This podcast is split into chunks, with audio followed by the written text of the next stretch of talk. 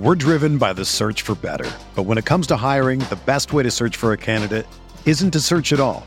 Don't search match with Indeed. Indeed is your matching and hiring platform with over 350 million global monthly visitors, according to Indeed data, and a matching engine that helps you find quality candidates fast. Ditch the busy work. Use Indeed for scheduling, screening, and messaging so you can connect with candidates faster. Leveraging over 140 million qualifications and preferences every day, Indeed's matching engine is constantly learning from your preferences, so the more you use Indeed, the better it gets.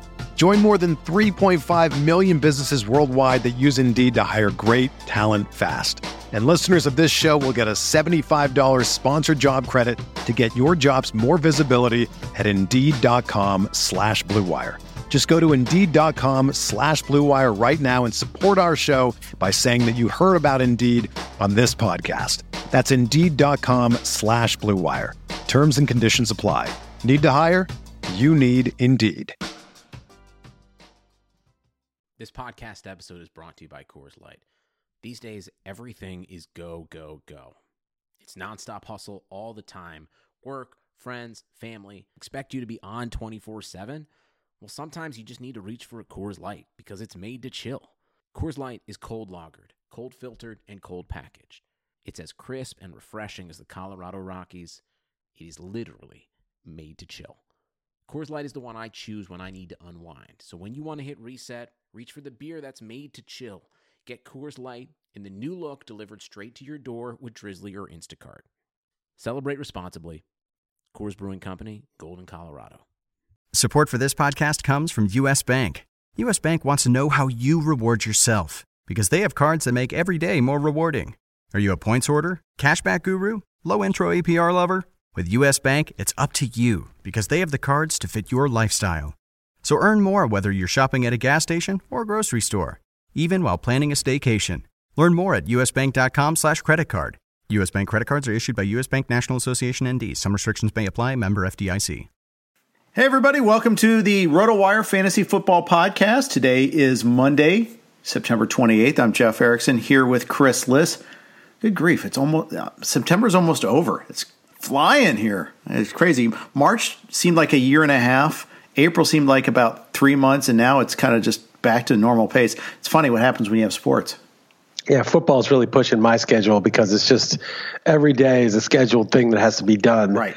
And so it just goes fast because I'm not like really, oh, what do I do today? You know, what's going on today? It's just very regimented in some ways. And uh, I was just I was talking about this on the Real Man Wood podcast that I had a little epiphany. It's not like it's kind of Captain Obvious, but kind of struck me that because time moves faster and faster the older you get. Like every obviously, you know, if you're um, if you're one, then a year is 100% of your life. But if you're two, a year is 50% of your life. And as you go up, it gets to be a smaller and smaller percentage. So I think that the perception of time gets faster because every unit of time you're experiencing is a smaller and smaller percentage relative to your history.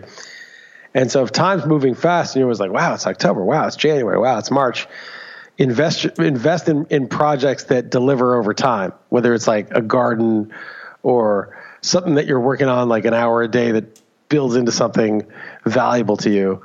Like start projects that have like value over time. Obviously, the time value of money would be the obvious one, but interest rates are at zero, so that might not be the best example these days. But it's just that everything's moving so fast, you may as well benefit it from it. And the corollary is each successive day is a bigger chunk of your remaining time. Also, yes, that, that's also true. It, it is like your most valuable resource. You better not waste it. Yeah, well, that's what I mean. It's like get ahead, like use it to your advantage. Like do things that put it on your side, not things that uh, put it against you. Yeah, I, that's right. Uh, and yeah, it, it's there's countless ways to waste time. Uh, there's countless diversions in life, more than ever. It's very easy to get wasteful of that. Uh, you know, it's funny you're talking about lack, lack of regimentation. We went from two ext- from polar extremes to you know April and May, like how are we going to fill two hours of a radio show or an right. hour of a podcast to? Oh, I, I, can't cover this. I can't cover all that. You know, it's just too much to get, get through.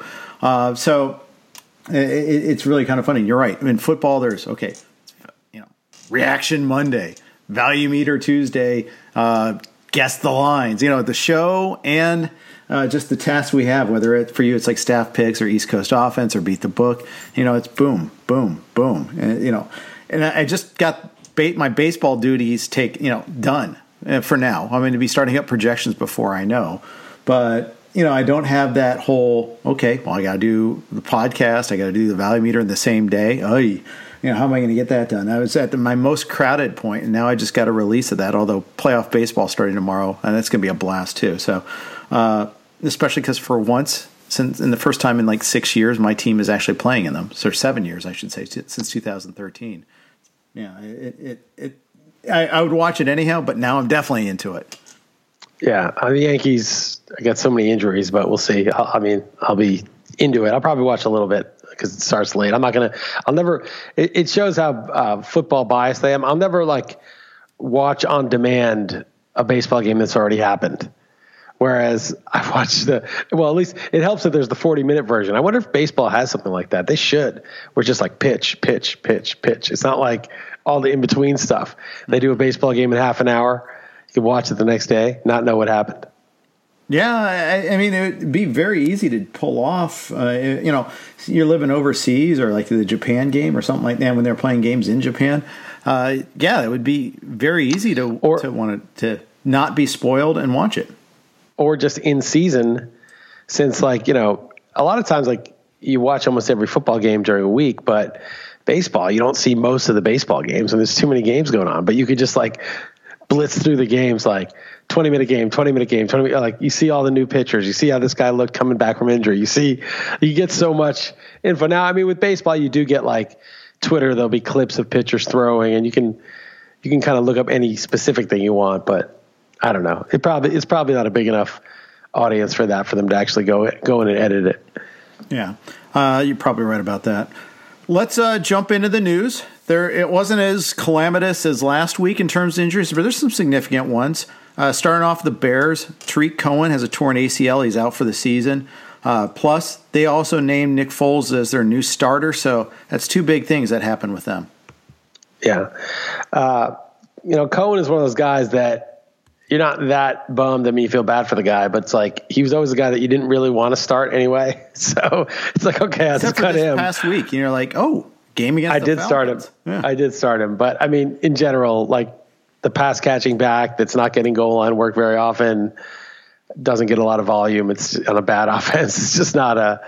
So now it's like okay, now I don't have to worry about that. Um, yeah, uh, you know, Big DN uh, is uh, is taking over for Trubisky, and we'll see. You know, he looked terrible with the Jaguars last year, and maybe he is terrible, but he's had these, you know, these runs like the, the crazy 27 touchdowns, two picks with the Eagles that year, and then uh, coming back and winning the Super Bowl and beating Tom Brady when the Patriots are at their offensive peak. It's uh, who knows, right? He just he's just an improbable kind of guy. He looked terrible last year with Jacksonville, though. He did. He really did, and you know he, he lost the. There was a job job battle, and he lost it to to Mitch, Mitchell Trubisky. Now I don't know if there was an incumbency bias or yeah, I don't think he lost it. I don't think he lost it. I think I think that he didn't decisively win it. I would say, and then they were like, "Oh, we use the second. We got to give Trubisky one more shot." And now I think that's the end of Trubisky. Yeah, they might be right about that. That might be the way it went down. Uh, Chris Carson for the Seahawks uh, got diagnosed with a first degree knee sprain. Uh, it was a dirty tackle, uh, and, I think you know it was uh, where he got twisted after the whistle uh, by Trysten Hill, the same guy who, by the way, got the personal foul, the hit to the head on Russell Wilson, allowed them to retry the two point conversion. You know, as it turns out, that wasn't what caused them to lose. They would have lost, you know, because they were they would have been trailing five instead of seven. Right. But it's, it was still like kind of a dunce play. Now Hill didn't get penalized for the hit on Carson Carson looks like he might be able to play this week again. We'll see what happens after after practices. Usually it's a one to two week timetable, so I would bet that he probably does not play. Yeah, uh, injury optimism, the Pianowski rule. Don't have it. Be patient. Assume the worst. Assume not necessarily the worst, but assume a below average case scenario, and you'd probably be usually more right more often and not making uh, bad decisions based on it. That's right. Uh, meanwhile, uh, bigger news probably, although Carson is, you know, it's a starter for somebody. Uh, Chris Godwin uh, is, ha- has an MRI scheduled for his hamstring injury. They, we'll probably hear that sometime after we're done recording today, as that tends to work out. But I, would assume we'll hear that later on in the evening, probably may, maybe Tuesday, tomorrow morning at the latest. The Bucs were a little slow to give the details on his concussion a couple weeks ago, so we'll see. But anytime you get an MRI on a hamstring injury, that's that's pretty bad news.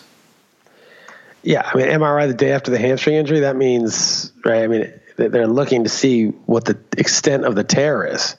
Now maybe they're just super cautious and it's no big deal, but he left the game. I really, it's really bad. I've Godwin. Luckily, I only have him in one league, but I, I ranked him high. Like a lot of people at RotoWire drafted Godwin on my recommendation, and I, I think it was a good recommendation. But you know, injuries are injuries.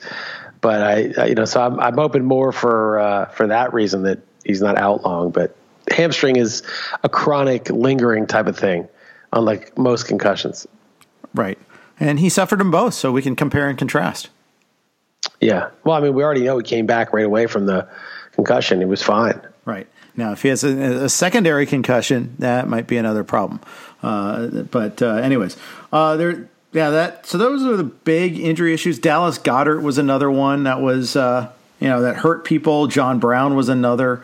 Uh, both, I think, you know, Brown, I know got a zero because I had him. Diontae Johnson was a bad one. Yes, that was another one. You had that. Did you have that one too in Stake League? Stake League. Diontae Johnson, uh, Saquon Barkley. Obviously, I didn't have him this week, but I did have Melvin Gordon active. It was a bad week for me. I mean, not much I could do. Yeah. Um, yeah, you're right about that. Uh, and you're just, especially, you know, if you didn't get Jeff Wilson or if you didn't get uh, Mike Davis those are the two guys, you know, two of the good pickups this week at least. Uh, yeah. Meanwhile, the Giants' backfield was a big mess. The, the Giants were a big mess. Devonta Freeman had five carries for ten yards. Uh, not good, not good at all. Uh, the, the, they, it was a, it was a three headed monster in so much as there was a running game. Although Gallman and Lewis also did very little, also. Yeah, I was trying to tell people not to invest very much in that backfield. Not only is it yeah, there were three guys, at least two for sure, and, and it turned out three. But even Saquon Barkley couldn't get going behind that line. And a lot of people said, oh, well, Saquon's vision isn't very good. He's always running into contact. But it's like, dude, I watch every game with the Giants. I don't, you know, I don't put Barry Sanders back there, put Emmitt Smith back there, put Marshall Faulk, put Jim Brown back there.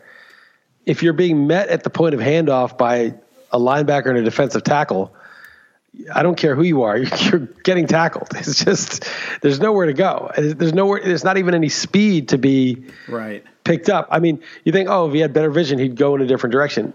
Problem is, you have to go to where the quarterback is handing the ball to you. You can't just like run backwards 10 yards and go side. You need to get the ball first. And it's right after he gets the ball that these guys arrive. That's yeah. how bad the line is. Yeah. And Bengals have the same problem. You know, and with Joe Mixon, you know, they're, they're right, ta- you know, the the guy they got from uh, the the Texans, uh, Sua uh, Filo, or, or, from the Cowboys, excuse me. He uh, he's out with an ankle injury. Uh, Bobby Hart is just horrible, and uh, Billy Price is also horrible on that right side. You know, it, it, this is they overpay for Billy Price. You think? Yeah, he was not a bargain. He, he you know, it, it, follows a Bengals tr- tradition of flubbing their first round pick too. John Ross, by the way, was inactive in this game. Healthy and active against the Eagles. Wasn't nursing an injury this time. They just scratched him.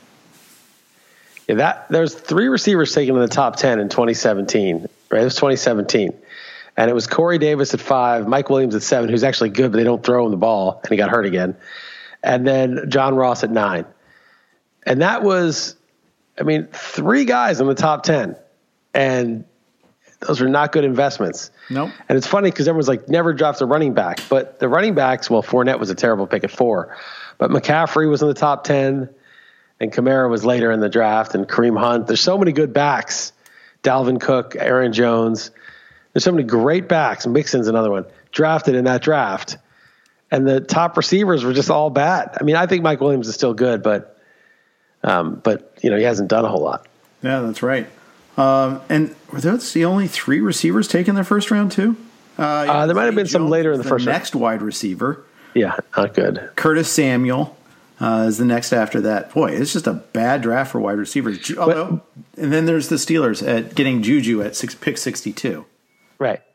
And, I mean, that's good. But the running backs, it's the greatest running back draft of all time, though. Yeah, it's crazy. The Jets in third round three ArDarius Stewart. I don't think he's in the league. I remember that guy, yeah. Carlos Henderson. Uh, boy, got bad. Oh, there, there's Chris Godwin in the third, though.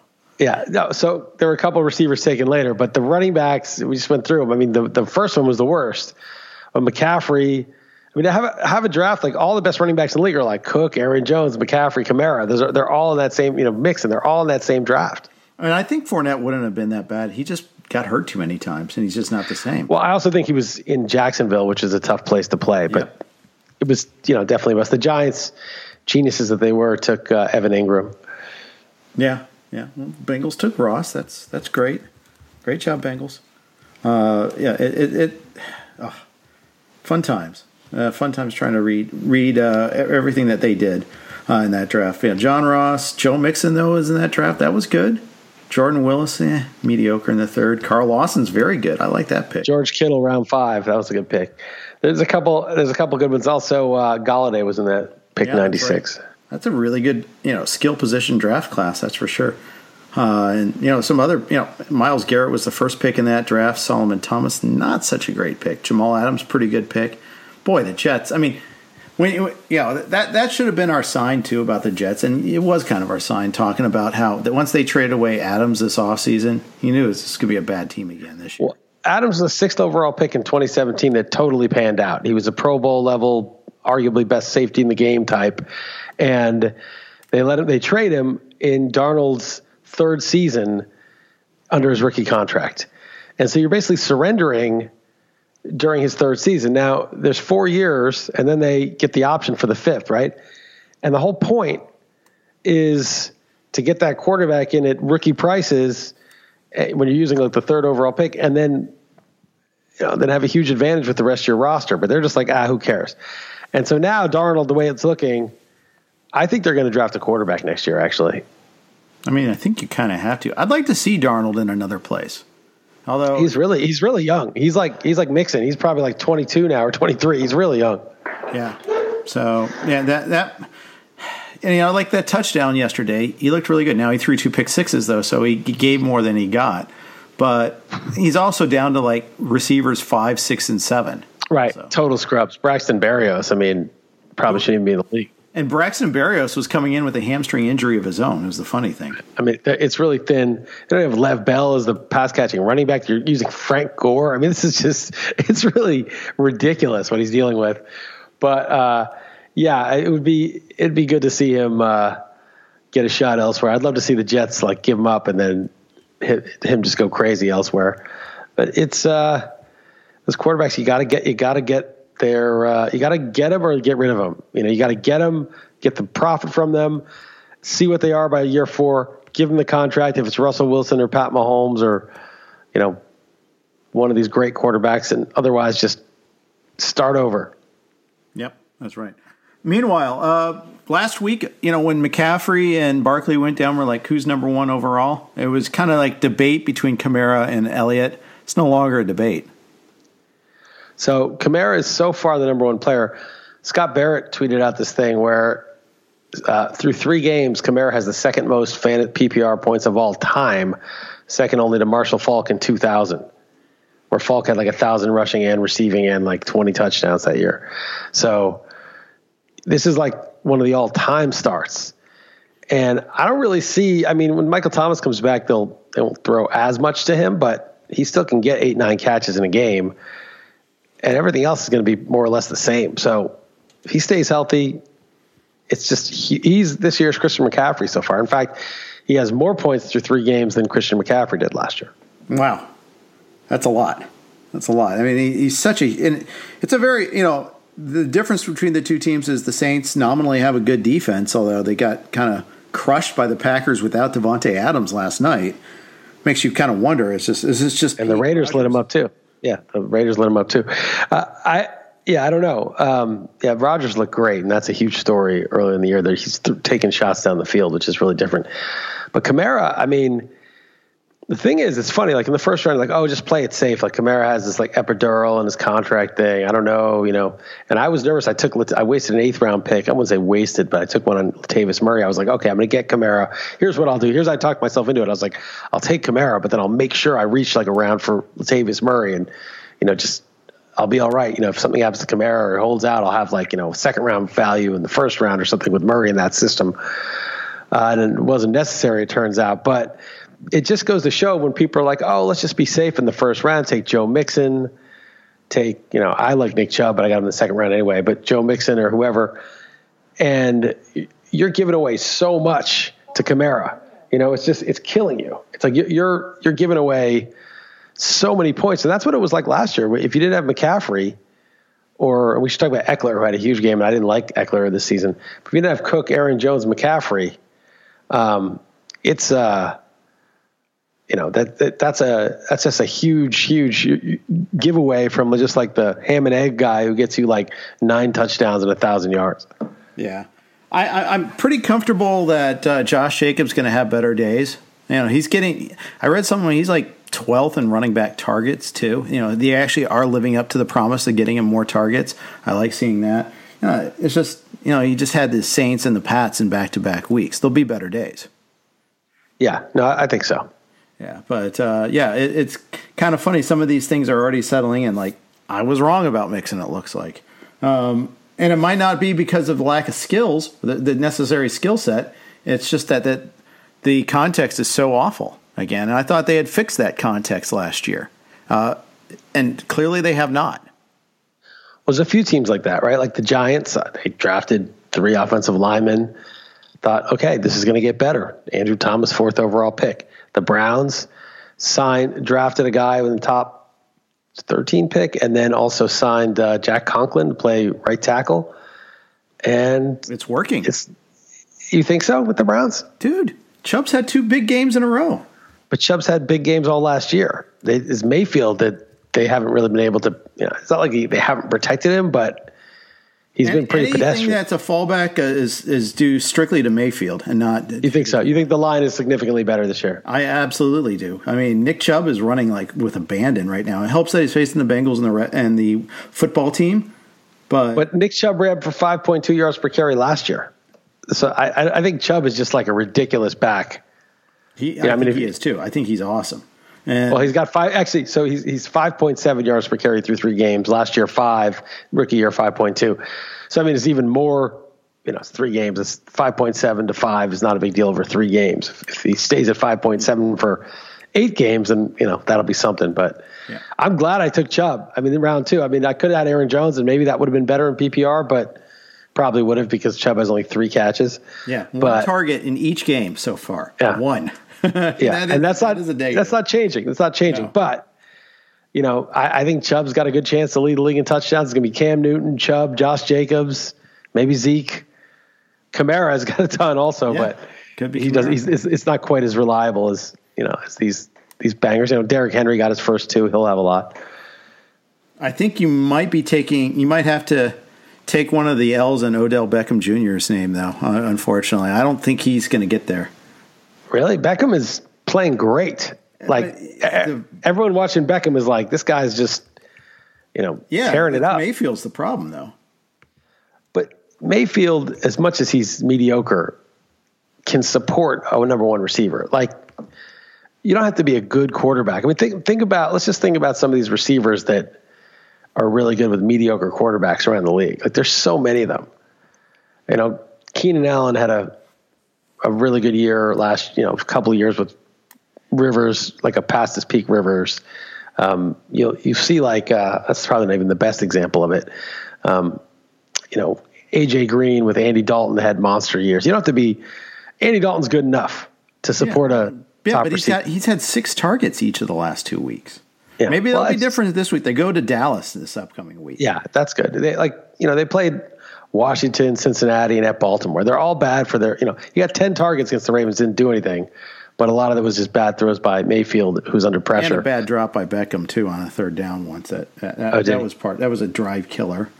But so, but he but he's basically been good, and he had a big play against the Bengals. But they've they've had three games that were like Washington's sort of a they didn't really need to do much except run over Washington, mm-hmm. and then and let Haskins implode. Cincinnati, you know, we got a good game and that was fine. a better game, but for uh, you know they didn't call that one PI. If he does, and if Jackson doesn't grab his shirt, that's a touchdown. So right. could have been a that's two right. touchdown game. Yeah, right. He drew it. I mean, whether they call it or not, uh, and you know Baltimore stuff. So they get at Dallas, they get Indy, at Pittsburgh will be tough. But I mean, Beckham is the kind of guy that can they can win in those matchups too.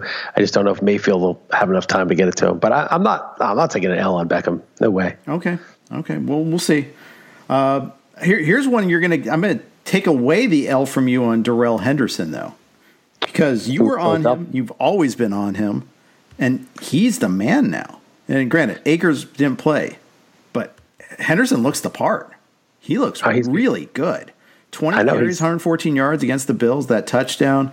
Uh, he had three targets each of the last two weeks. He looked great against the Eagles a week before too. And it wasn't just like you know grinding it out with the lead. He was involved even last week against the Eagles early on even before Malcolm Brown had the pinky injury. He was he was very active.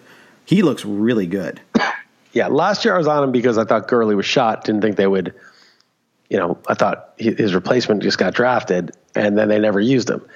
But they used him very rarely. But a couple plays I saw the guy was like shot out of a cannon. I was like, oh, this guy looks good. And then this year I was a little bit on him because he was cheap.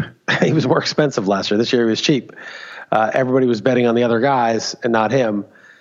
And uh, so I thought, you know, why not? He he's quick, he's good. They probably want Akers because that's who they drafted. They did want Akers. Akers didn't play well, and then got hurt. So now he's the guy. But um, yeah, we'll see. I think he could be a, a league winner. By the way, on that uh, primetime team, that you know, my best team, he's on my bench. I couldn't start him because I have Taylor Chubb and Taylor Chubb and Kamara on that team.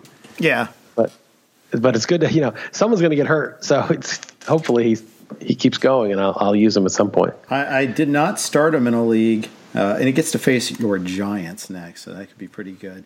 Uh, and then at the football team after that. Uh, but I had a league where I have uh, McKinnon. Uh, I have.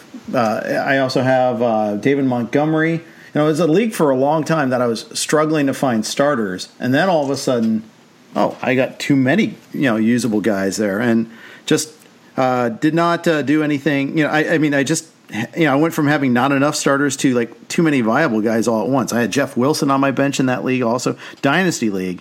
Uh, I was just trying to find a way to make it all work. Yeah, I, I like out in the staff dynasty league. It's the only one I'm in uh, my team's doing really badly. I think I'm going to be 0 3, but I just like it. Oh, it's a dynasty. No big deal. So I offered these trades. I offered good trades. Nobody's really biting, but like I'm trying to trade Kenyon Drake. I'm trying to trade Jarvis Landry, you know, just for prospects, you know, just right. it's kind of fun being a football dynasty league where I'm like, I don't care. It's a dynasty league. In my first pick, I picked eighth overall and I picked Pat Mahomes because I thought, well, I don't know how long this league will last, but if it lasts 10 years, you know, if Mahomes is usually a, a second rounder, early third rounder, we'll have that guy for 10 years. You know, whereas like you get a running back in the first round, three years from now, he's almost certainly not going to be a first rounder. Yeah, that's right. That's funny. Um, you know, you know, sometimes people don't want to trade in dynasty leagues. They feel like, oh, I've, you know, I, I, I put the time in. I, this is my guy. You know. Yeah, I was trying to trade for an injured AJ Brown, and I was offering up like you know Kenyon Drake and some uh, and like you know Jarvis Landry. Kenyon Drake. Let's talk about him. You know, we mentioned that on the uh, XM show. His value's just kind of crushed by Kyler Murray. Yeah, Murray's he's kind of like Josh Allen. He doesn't. He's not built like Josh Allen. His game is, you know, doesn't look like Josh Allen's, but it's kind of the same effect, right? I mean, he throws and he scrambles and he gets the goal line, and there's not a lot left for the running backs. Kenyon Drake is basically Devin Singletary, right? I mean, what's the difference? Yeah, 18 carries for 73 yards, uh, one target for six yards. You know, you know, you just you don't get it at the goal line. I mean, did you see that run by Murray though? How he uh, juked Okudah at the goal line? Yeah, I mean, it's quarterbacks don't juke DBs typically, right? And he's lightning quick, but he's just so frenetic out there. It's so weird when he, even the pass to Isabella, the nice touchdown. It was like he's like running around and he like flips it. He like it's like this weird flip. Yeah. I'm like he's just chucking that, and then all of a sudden it drops right into Isabella's hands in the corner of the end zone. It's like wow, that was a good throw but he, it's so weird the way the guy plays. I've never seen a quarterback be so frenetic. Yeah. By the way, this past week might have been the first week you could have conceivably start both started as Andy Isabella and gotten value for him. Yeah, I, I have him in a couple leagues. I dropped him in a couple after week one, but Kirk got hurt. But apparently, Isabella was pretty low in uh, snaps still. Like he got out snapped by like KeeSean Johnson and Yep. some other scrub on the team. So I don't know what the problem is. He's a second year receiver taken in the second round. He's made big plays. Even last year, he had some big plays. Do you think it's blocking? I think that happens a lot. These some of these him and Mecole Hardman both. I feel like they don't get on the field as much because they're not blocking downfield, and that's like a big part of their offense.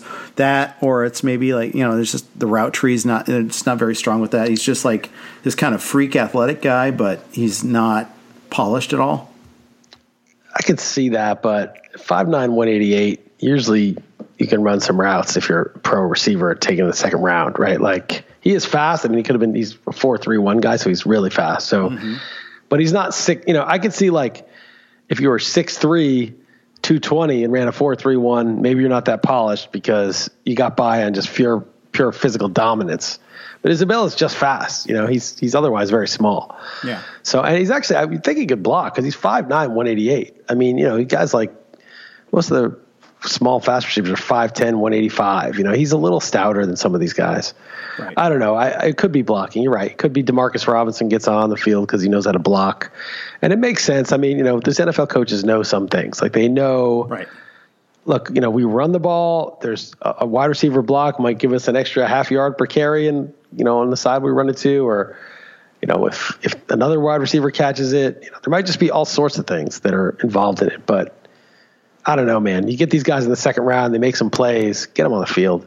Yeah. Sometimes we hear though, like, oh, this guy's an offensive genius, and then it's Adam Gase. Other times it actually is true, like Kyle Shanahan or you know Andy Andy Reid. I think I think we can pretty safely put him in the in the the legit category. Yeah, that's right. I know it's so funny. Like Adam Gase was like, "Oh, he's Peyton Manning's quarterback coach, the 55 touchdown team. Oh, he knows what he's doing." It's so weird. He got out of Peyton Manning's way, basically. That- that- Yeah, I mean, he might have contributed in some bizarre way, you know, and yeah, a lot of a coordinators. when, you, when he has Peyton Manning running the offense for him. That yeah, Right. Okay, that's right. Uh, you know, my friend was is a high school basketball coach, and he goes to like coaches clinics, and he went to Bob Huggins's clinic, and they were learning about the press, like learning how he runs his press. Right? Uh, you know, he used to coach uh, Cincinnati, and I was at yeah, West I know. I know Bob. Bob Huggins. He's always like, you know, he had Kenyon Martin at the top of the press. He goes, well, first of all, you put your six six guy, uh, six ten guy here, athletic six ten guy right here. It's like, oh, okay, so you have a six ten athletic guy. Okay, great. You know, great. That, that, that- it's a lot easier to run a press when you have that. yeah, uh, right. It's- yeah, exactly. Um, All right, quick note from our sponsor, Prediction Strike. Prediction Strike is a fantasy sports stock market on which you can buy and sell shares of professional athletes as if they were stocks. Ever heard someone say, I've had stock in this player since day one? Well, now, Prediction Strike makes that a real possibility. You had stock in Patrick Mahomes in his rookie year. You knew this would happen. Now it's a reality. Create a portfolio of all your favorite athletes and get closer to the game than ever before.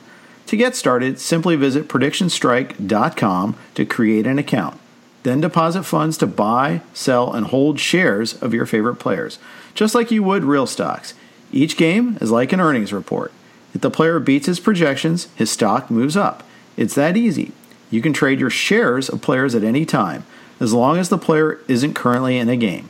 Get started today by visiting predictionstrike.com and sign up with code ROTOWIRE to get an additional $10 with your first deposit of $20 or more. Jeff Erickson here with Chris Liss on uh, Monday the 28th, breaking down a lot of the week three action.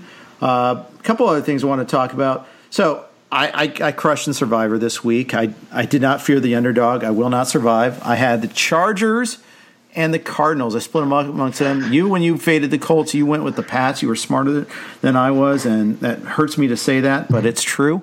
Uh, the Chargers. That was an infuriating ending. Did you see the play at the end of the game? I probably did, but remind me, refresh So, my memory. uh, com- completion to to uh, to Allen, Keenan Allen. They tried the old hook and ladder uh, to Austin Ekeler, and it would have worked. It was he just couldn't come up with the toss. He fumbled the toss on the hook and ladder. It was it was there. It was open. If you look at like the overhead view, I think they, he would have scored on that. Uh, so that was pretty infuriating. Now they still might have lost, but it, it's just it was just a very Chargers thing. Like you know, before the two minute warning, they like they let they let forty seconds go by, didn't call the, the like they didn't call their last time out. Instead, let them run one or let them run one more play. They got the stop, and it was fourth down after the two minute warning instead. And so they could have had the timeout and the two minute warning and they would have, and actually they would have won on that play. We didn't even have had to go for two. It was 21 16. Right. So Yep. super infuriating. It just wasted time. Ugh, just disgusting. Yeah, NFL. I mean, I was just thinking about it. How much just disgusting stuff happens in a game? Like just even the Saints, even though like I could probably say that the Packers are the right side, even though Saints were my best bet. It was a tie game. They stuffed the Packers on fourth down. Huge play. There's a bad spot. They get it reviewed. They get the ball back, and they try some like fake pitch from fake handoff from Taysom Hill, and he gets stripped. Ugh. And it's like, you know, it's all fun and games till someone loses an eye. It's like, oh, yeah, it's, Taysom Hill. How fun. This is so cool. This like random weapon we use, you know, everyone loves it. But they lost. I mean, it was like four or five minutes left and they were in midfield. Maybe was more than that. Maybe there's eight minutes left, but they were in midfield tie game. And that just killed them, man. It was just, it was just such a killer. And I don't know, just like there's a lot of stupid stuff in the NFL. It just how it goes. Yeah, there is. It is, uh, and it's it's mega frustrating. And when you see like you know Anthony Lynn two weeks in a row do things like that, whether it's not calling timeouts or not going for it on fourth and short in, in overtime against the Chiefs of all people, it just drives me crazy. Started the Bengals game, Bengals Eagles first quarter. Twice they punted from Eagles territory. First time was like fourth and four, fourth and five. Okay, fine. The next time it's fourth and two from, or maybe one and a half even from the Eagles 47. And I, and I forget the commentator's name, the analyst. It wasn't Spero. Uh, it was his co- it was the his co-host or whatever. And uh, I could look it up, but I, I don't want to give him his. I, I don't know. I could find figure it out. But uh, point is, he's like, I can't imagine the Bengals going for it here. And then the punt team trots out. Yeah, that's the smart thing. It's like they're, they're just like so conditioned. Oh, let's do the safe thing. Oh, let's be in this. You know, I can't imagine trying anything risky. The Bengals were four for four on fourth downs the week before. They have Joe Burrow. They spent their first round pick on him. Use them in this situation. That's not the strength of your team is not the ability to stop the Eagles. And you know, yes, the Eagles stopped themselves a lot of times. The Bengals generated a pass rush, but still, it was funny. Like it was deep in the fourth quarter. At halftime, Miles Sanders had 10 carries for 70 yards. He ended up with 13 carries at some point late in the fourth quarter, and they're losing. It's like, what's wrong with you people? It's just, ah. And yet, you know, oh, I can't imagine them trying for it on fourth down. Yeah, I can't imagine that. You know, it's weird though, especially like that job, but also like the NFL. I was thinking Brees rolled out on a play. It was probably like second and 10 or something. Maybe it was first and 10. Rolled out, scrambling, nothing was there, and he just tossed it to the sideline. He was out of the pocket, just, just threw it out of bounds. He was still like probably like six feet from the nearest defender, but you know, he's not going to like break a tackle or anything. So he's just like, all right, just calmly just tossed it away, went back to the line of scrimmage. And so for, you know, a lot of people that's like, oh, that's smart play. Like didn't take a loss, didn't try to make something crazy happen and fumble, just got rid of it, you know, live to fight another day.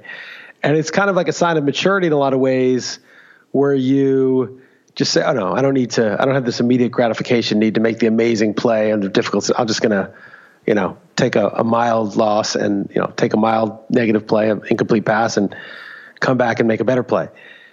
And that mindset is good typically, right? Because these guys are all crazy athletes, but like it's learning the discipline. There's so many just terrible mistakes where you're like, Rivers, no, just, you know, just be cool. And these like pros just toss it away, like don't even think about it. Um, and I think like, you know, a lot of these, it's just like in the NFL, it's a lot of it's like, okay, let's just, uh, let's not do the crazy thing. Let's just calm down and, and, and be consistent. And I, I think like, like, you used Rivers as your example. That was really uh, Rivers is so, it's just like, dude, just don't. Rivers. No, you know, yeah, it's just like don't do it. And what's funny is because he like he's a veteran quarterback and he should fit the profile of the guy who tosses it away, but he doesn't, and it's to his detriment. And I think the coaches, like a lot of them, just they they got where they are by this discipline. You know, they they don't. If you're if you're angry at the boss, you don't just let loose in the meeting. You know, you just calmly, you know, all this stuff like the whole careerism, the whole maturity, and dealing with these um, managing people. It's just like it's all right, just take the loss. And and so they're also conditioned, and then like especially like that announcer job. I mean, you, you can't be really. You got to be a company guy to get that job. You know, that's a real. Unless you're like Al Michaels and you're just really good, uh, you're just pretty much some dude who like you know did the jobs, you know, was was polite and friendly and inoffensive. So to them, it's just I just think it's all part and parcel. It's like, oh yeah, just do this. Of course, no, that's the smart thing. It's like they're re- reaffirming their whole way of life when they say that, you know. And and the now that we have more uh, you know advanced tools and, and the math behind it, we can easily study the stuff. We'd say, well, now this is one where you got to try something, you got to do something, and, and you see it with some court. You know, Rodgers to a fault was kind of that guy the last couple of years. He just you know not throw to traffic, take the incomplete pass, toss it away, never throw an interception. And this year, he's not making mistakes either, but he's attacking down the field. And I feel like that, you know, you can definitely like, um, you can definitely like sort of crush the life, the soul out of somebody if they become too mature, too like, oh no, I'm smart. I'll punt. I'll throw it away. You know, and, and I feel like, I don't know if that was why Rodgers became like that, but it's good to see the old guy, even though I have no shares and I thought there was no upside to him. And you stridently faded him too. Not just merely didn't have him. Oh, I missed out because it's a quarterback. We only roster one. Qu-. No, you you were outright against. I had him at twenty one. I had twenty one among quarterbacks, and so it was way. And the industry had him at like twelve or something. And I was like, this industry's crazy. Like, there's no. He doesn't run much anymore, and he doesn't throw down the field. Like, what do you want? Twenty six touchdowns and two picks and you know, 100 rushing yards and a rushing touchdown. How are you going to, why are you going to get that with no upside? And it's funny because, so I, I, really didn't think there was upside. It's been like years since he's been, you know, doing this. And, you know, they didn't get a receiver. They got Devin Funchess who opted out. Like, it's like there's no reason it should have improved. But, um, but it, it goes to show, and I, I read a thread of this on Twitter where, you know, everybody making trades or drafting ADP in the NFFC or something is, is prob, most of them are smart people you know, they're not idiots, most of them. Mm-hmm. Any trade and you buy a stock or buy an option, the guy on the other side of that trade is smart and he thinks the opposite of what you think. Otherwise, you wouldn't have a trade.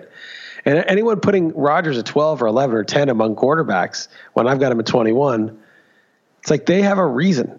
And I was just like, I did not even see it. I was like, why? Why would you want a guy who has just such a modest ceiling at quarterback where you just need to find ceiling? And, you know, this guy was writing about it. Like, if you don't see the other side of the trade, then you probably shouldn't make the trade. Like if you don't understand where the other person is coming from in, in a trade, then you shouldn't make it because you don't really understand the trade. you might if you yes. if you truly understand where they're coming from and still disagree, that's when you make the trade. But if you just are like, what are they even thinking? This is moronic, uh, which is kind of how I felt about Rodgers. You're, often you're wrong about it because it's that. It's but like not always sometimes like the whole "what the hell are they thinking" mindset is correct. Uh, you know, just you know, there's a few you know spitball examples like Adam Gase going to the Jets.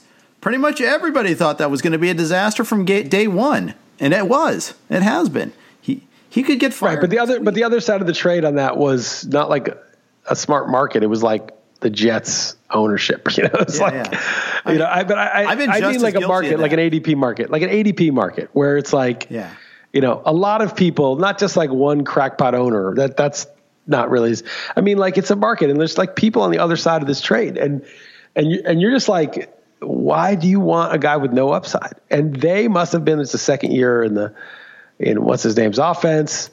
And it's, you know, he's still got the arm strength and Davante Adams was hurt for I don't know what the case was because I still like can barely see it. It's like for me, it's like he just shockingly started attacking again. Yeah. After not doing it for five years. And so okay, I just didn't see it coming. Yeah. And yeah, yeah, that's right. You know, I'm I'm the one that famously said, Oh, I see no upside in Rick Porcello, and then he wins the Cy Young. Well, I, I still think that there wasn't anyone on the other side of that trade, really. I mean, there was like it, he wasn't expensive. You know, I, I mean, he wasn't. Enough. He was getting overdrafted. How about that? No. Yeah. yeah well, but I, I, no, I get it. Like you're obviously wrong in how it panned out. Um, but like his, you know, wins. Anybody can get a lot of wins, right? Like that's mm-hmm. easy. Like like wins are like okay, you got a lot of run support and you just kind of got a little lucky with the BABIP and you held your ERA down, so you got run support while not allowing runs to get wins. The, the rest of the peripherals were, were good. They were like you know probably the top of his range, but it wasn't like he you know, to me, like if, if Porcello turned into Justin Verlander, then you'd be like, "Holy crap, I got that wrong." Right. Him And winning the Cy he Young, was getting wins, prospect. He was there Yeah. at one point. but he didn't just suddenly turn into Verlander, right? That would be something different. Like so, I, I guess. Anyway, yeah, I mean, I guess you could use that as an example. I, I just think the Rodgers is a good one because I really did not see the other side of that trade. I was like, that's just that's just stupid. Like, what are they doing? You know, and, and so yeah, that's I probably should have at least that you want to understand what they're thinking, understand what you're thinking, and be like, yeah, but the thing they're missing is this. But I totally understand why it would seem that way, or I totally understand why they would do it. I was like, there's no reason to do this. Yeah, yeah, that, I think that that's right. Um, oh, but yeah, I, I every once in a while, I you know the yeah, I, I guess that that is the thing is trying to find the the why the smart person is doing. You know, I will. I'll give you a. It's a tiny example. Um, the the Rays uh, last year. Who was the first base prospect they traded to the Indians? Uh, that were Yandy Diaz, Yandy Diaz. No, they got Diaz. I'm saying who they. Oh, oh, they tra- Oh, right, yeah. Who the hell was that? I can't remember the guy's name No, anymore. not Bauer. Yeah, Jake Bauers. Jake Bauers. Bauers, Bauers, yes. And I'm like, how are they? They're giving up Bauers for Yandy Diaz? Really? Yeah. Oh, that worked out pretty well. You know, Jake, Jake Bauers didn't get in a single at bat this year. Even the the Indians are like, who were desperate for offense, had no had didn't have any, any need for him this year, which just tells you that okay, the Rays. The same thing with the Evan Longoria trade. You know, how are they trading away Evan Longoria? They're just tearing apart the franchise. Oh, oh, okay. They're smart. Okay, get it. Uh, Could they trade away yeah. For all the best prospects of the Pirates?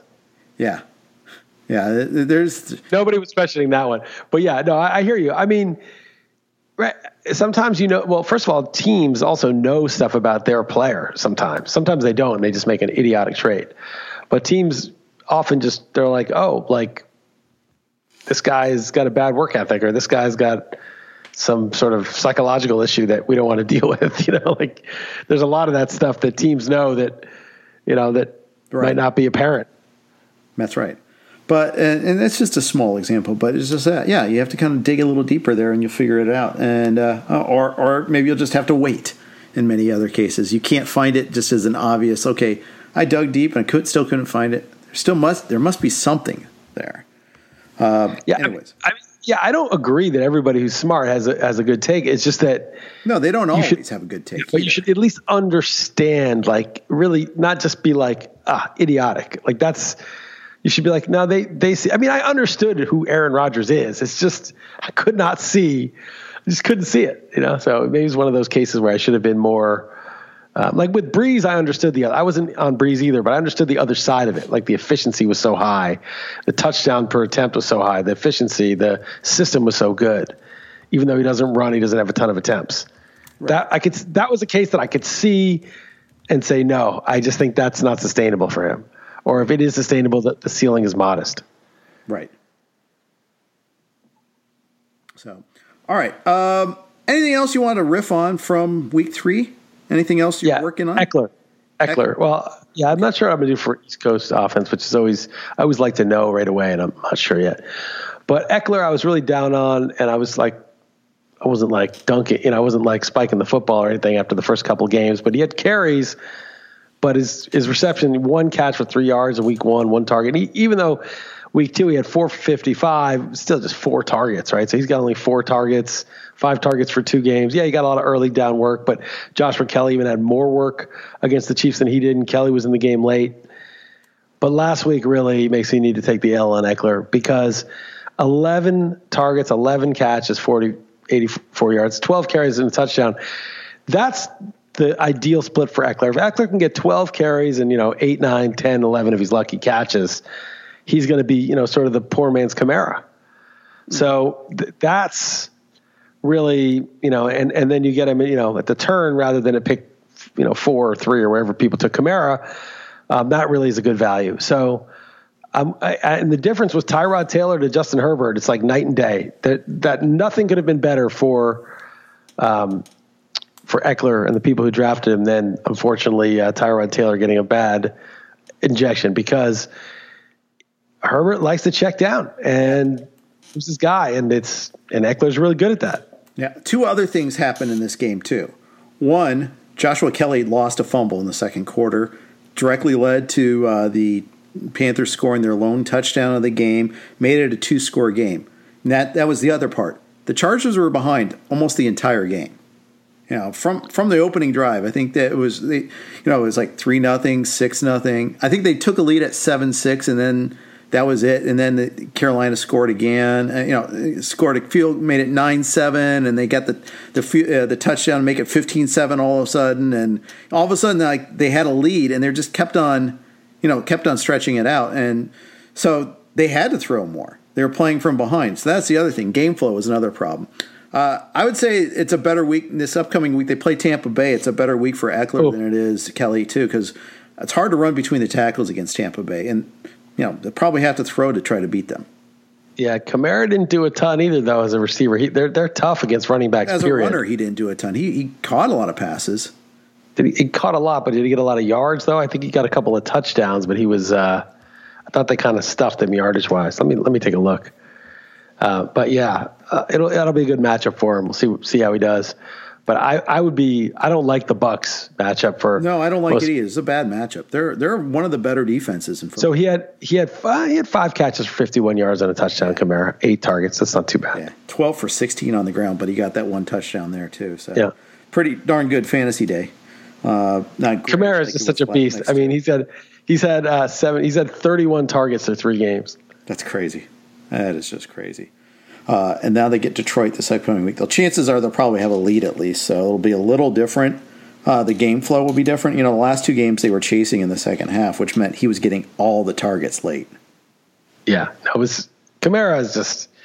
I watched the guy play, and it's like so easy the points he's getting. Oh, there's nine yards, a little nine yard catch. Oh, here's a little toss from three feet away that he gets eight yards on. Play after play, you're like, this is in PPR leagues. It's just like cha-ching, cha-ching, cha-ching. Like it's just ringing up points for you. Like you can't even believe it. Like it's right. it's the it's the easiest. It's the easiest points ever. And even on the runs, he he broke like a long run. It's just he just and he breaks tackles. He's kind of like a, a Barry Sanders. Like he's always makes that first guy miss. He makes guys miss, and he's just got such good balance. He just yep. doesn't really get knocked off his base. For he, you know, he's 5'10", 215. He is not slight. People think of he's like Ekeler, you know, who's 5'10", 200. Kamara's kind of stout. You know, Barry Sanders was like 5'8", 205 or whatever, 5'7", 205, and he was stout. You know, a thick legs. Like he he had a really strong base, and he just they couldn't you know they couldn't knock. He's like a bowling ball. They couldn't knock him off. And a lot of guys, when they go to tackle, they just hit. They just try to knock you off balance. They're not always wrapping up, especially in the open field when things are moving fast. You can't wrap. You just pop a guy. And you pop Kamara, and he just kind of bounces sideways and keeps his balance and keeps running. Yeah, that's right. So, uh, yeah, uh, man, it's just yeah, he, yeah he is just so good. And if I I, I think the only place I got him was like the best ball. I was either drafting. I think I drafted second once, and then I was he was always taken before me in almost every other draft. And I, I was drafting later in most of my other drafts. And uh, granted, I had auctions and I didn't buy them there, so that's on me, I suppose. But yeah, it's it's good. It's so interesting because we're like, oh, Kamara, Ekeler, these are the winning picks. It's doing so well, but like, there's going to be injuries three weeks from now. Like half these guys are going to be. Right. Uh, it was a good pick, but he's out for the year now. So this other guy's a good pick instead. That's right. Any other uh, parting thoughts? No, that's it. I, I just hope people appreciated the Colts Jets game for what it was. You had two of the all time compilers facing off Frank Gore who just continues to rack up yards pointlessly to pad those career stats to the heights unknown, and Philip Rivers, who is you know sixty thousand passing yards and four hundred touchdowns and barely ever wins in the playoffs and is giving away so many games. But man, those guys compile career stats and. It was just a beautiful thing to see them face off against each other. Yeah, Gore, 15 for 57, 1 for 5. That's that's a very Frank Gore like number. Uh, but it just adds to his career, like m- massing these career totals. You know, I mean, he's just he's going to be like you know he's way up there. He's like in the top five already. So yeah, that's right. I, I would say one other thing. I mean, the Eagles got big problems with Carson Wentz. I mean, he made that scramble at the end. Uh, they, they, he engineered two good two minute drills, but just so many other times he was missing guys, and his line's not helping him either. They, they've got some real problems. Uh, oh, yeah, yeah. Something, something's off. Like Wentz looks healthy. He's he's been like fiercely running the ball and looks like competitive, but throw an accurate pass, have some timing. Like what's going on here? Like why are you? Why is he so off? Right. And the fact that Doug Pederson has to ask whether he's going to bench him or not speaks volumes. I mean, to answer that question, yeah. Well, it's also because uh, Jalen Hurts is like after Lamar Jackson. It's like let's get you know, let's get a guy who can bring some excitement to this team. Well, check out their schedule too. Next, at San Francisco, at Pittsburgh, home against Baltimore. All right, so they're going to get crushed in those, and then Hurts will take over like week eight and like get the Giants twice, Giants. Dallas, yeah. Dallas, and the Giants. And Washington's not bad, but they're not good, you know, defensively. So right. yeah, right. And it, uh, it, it is really heavily slanted uh, these next few weeks. So he's got to show something, man. Uh, bad time to own Carson Wentz, that's for sure. All right, that's going to wrap up today's podcast. Uh, thanks everybody listening. Coming up tomorrow, uh, we got uh, Joe and Jake doing their Tuesday gig, uh, helping you with waiver wires, among many other options uh, for us there. So thank you, as always, for listening to the RotoWire Fantasy Football Podcast. Uh, please subscribe, rate, and review. Have a great day. This is the story of the one. As head of maintenance at a concert hall, he knows the show must always go on. That's why he works behind the scenes, ensuring every light is working, the HVAC is humming, and his facility shines. With Grainger's supplies and solutions for every challenge he faces, plus 24 7 customer support, his venue never misses a beat. Call click grainger.com or just stop by. Grainger, for the ones who get it done.